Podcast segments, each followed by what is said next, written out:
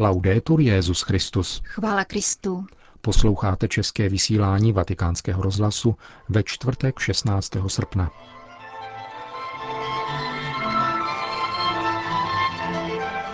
Od církve pohanů zpět k malému státci.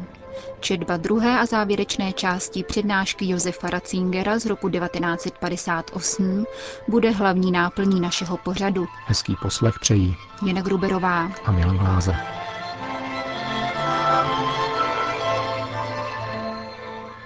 O potřebě očistit církev od světskosti pojednávala první část přednášky Josefa Ratzingera z roku 1958. Dnes vám přečteme závěrečnou část tohoto prorockého textu.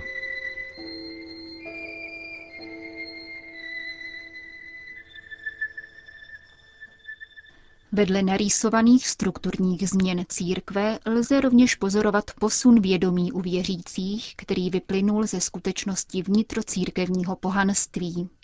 Dnešní křesťan jen těžko pomyslí na to, že by křesťanství, přesněji katolická církev, měla být jedinou cestou ke spáse.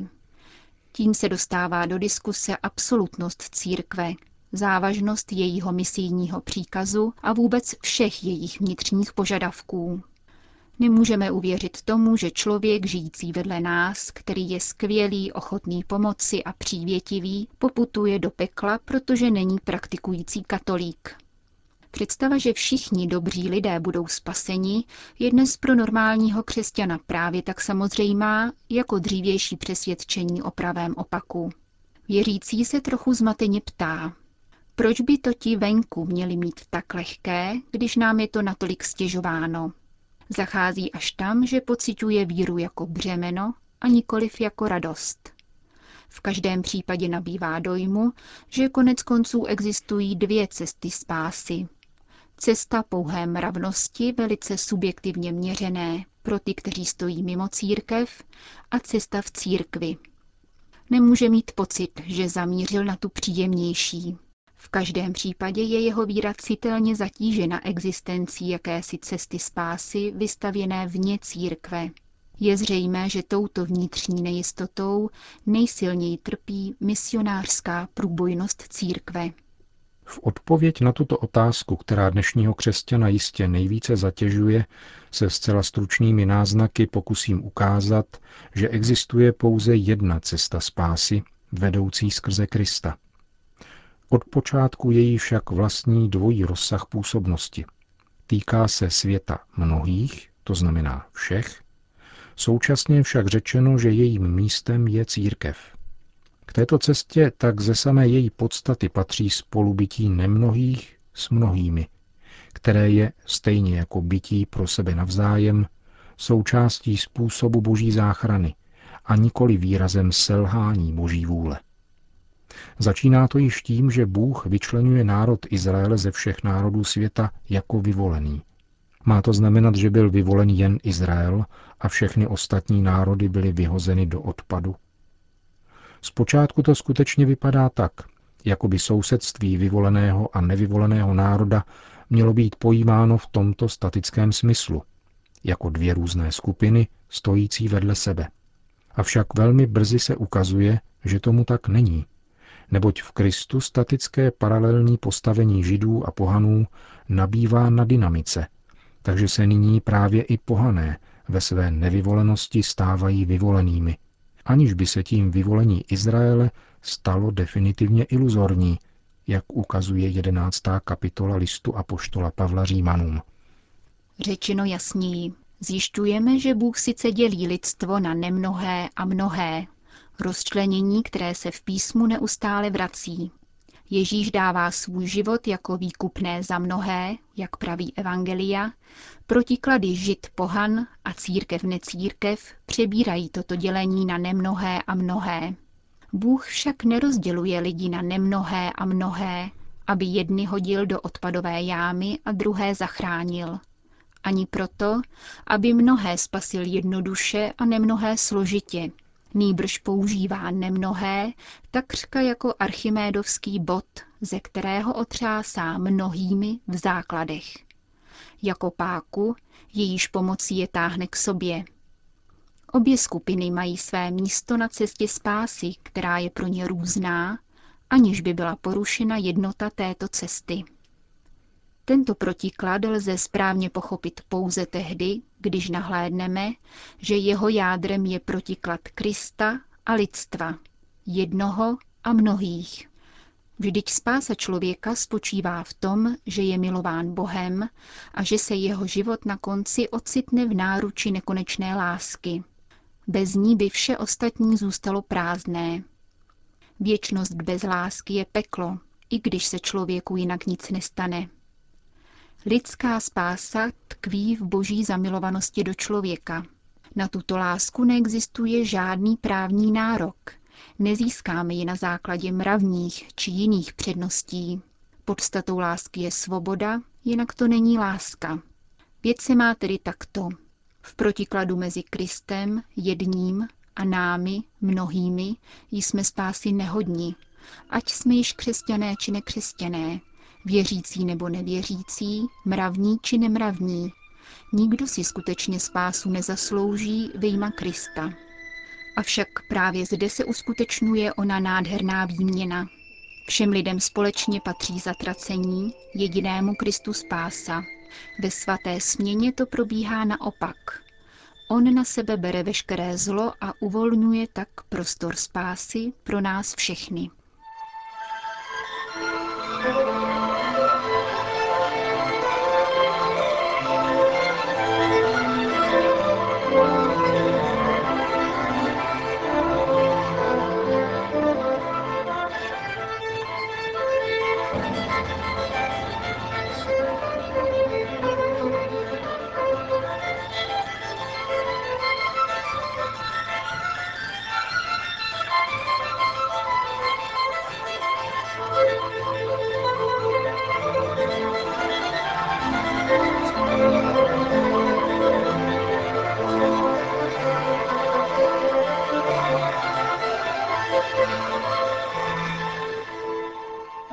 Veškerá spása, které se člověku může dostat, se dotýká této prasměny mezi Kristem, jedním, a námi, mnohými. Přiznat to je pokora víry. Tím by vlastně mohla být věc vyřízena, kdyby k ní překvapivě nepřistoupila ještě jedna skutečnost.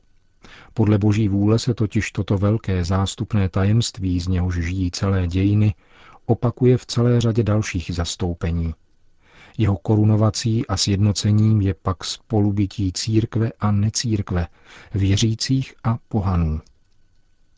Rozpor mezi církví a necírkví neznamená existenci vedle sebe ani proti sobě, nýbrž pro sebe navzájem.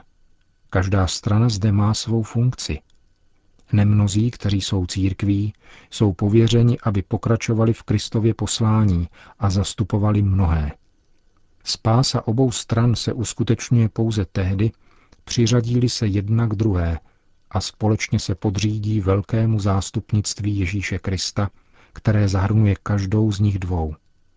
Pokud je však lidstvo spaseno Kristovým zástupnictvím a jeho pokračováním v dialektice nemnohých a mnohých, znamená to také, že každý člověk a především věřící mají svou nevyhnutelnou úlohu v celkovém spásném procesu lidstva – Nikdo nemá právo říci, hleďme, druzí budou spaseni, aniž by brali katolickou víru vážně. Proč ne také já? Odkud pak víš, že plně žitá katolická víra není právě tvým velice nezbytným posláním, které ti Bůh uložil z důvodů, které nemáš znát.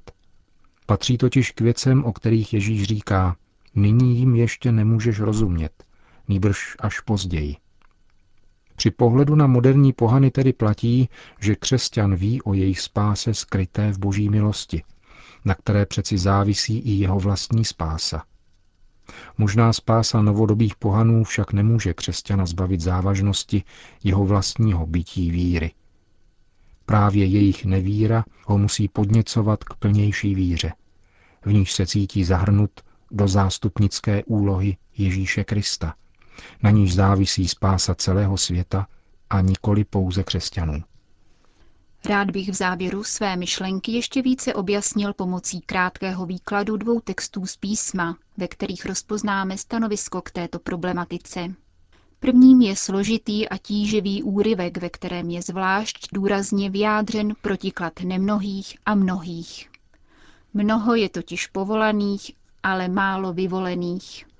Co tento text říká?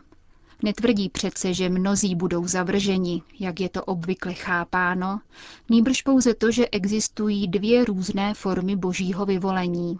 Přesněji, říká jasně, že existuje dvojí různé boží jednání, obojí s cílem vyvolení, aniž by bylo zřejmé, zda obojí svého cíle dosáhne. Sledujeme-li však cestu dějin spásy, jak ji vykládá nový zákon, nacházíme ilustraci tohoto pánova slova. Ze statického sousedství vyvoleného národa a nevyvolených národů se v Kristu stal dynamický vztah, takže se pohané právě skrze svou nevyvolenost stali vyvolenými. Skrze vyvolení pohanů se pak ovšem i židé navracejí do své vyvolenosti. Toto slovo nám tedy může být důležitým ponaučením. Otázka po spáse člověka je vždy položena špatně, je-li kladena ze spoda. Táželi se, jak se lidé ospravedlňují. Otázka lidské spásy není otázkou sebeospravedlnění, nýbrž otázkou božího ospravedlnění skrze svobodnou blahovůli samého Boha. Jde o to vidět věci z hůry, Neexistují dva způsoby lidského ospravedlnění, nýbrž dva způsoby, jak Bůh lidi volí. Tyto dva způsoby božího vyvolení jsou jednou cestou spásy v Kristu a jeho církvi, která spočívá na přináležitosti nemnohých a mnohých a na zástupné službě nemnohých v prodloužení Kristova zástupnictví.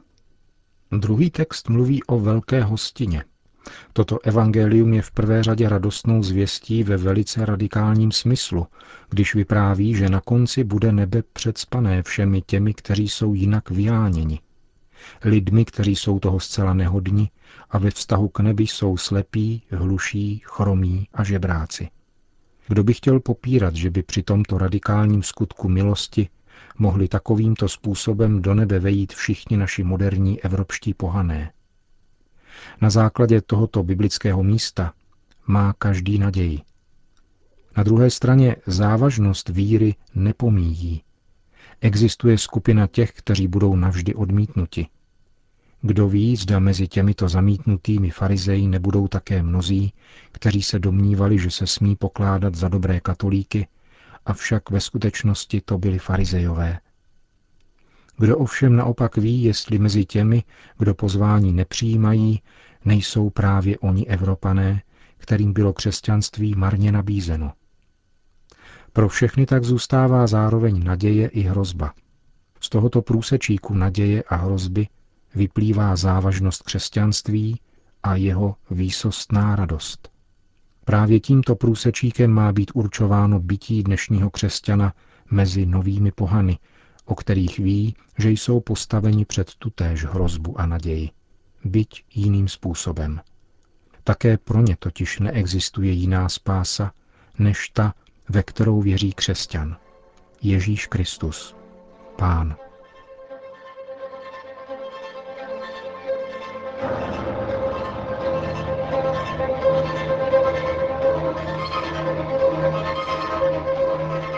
Slyšeli jste přednášku Josefa Ratzingera pronesenou roku 1958 a letos znovu publikovanou německým časopisem Vatikán magazín. Končíme české vysílání vatikánského rozhlasu. Vála Kristu. Laudetur Jezus Christus.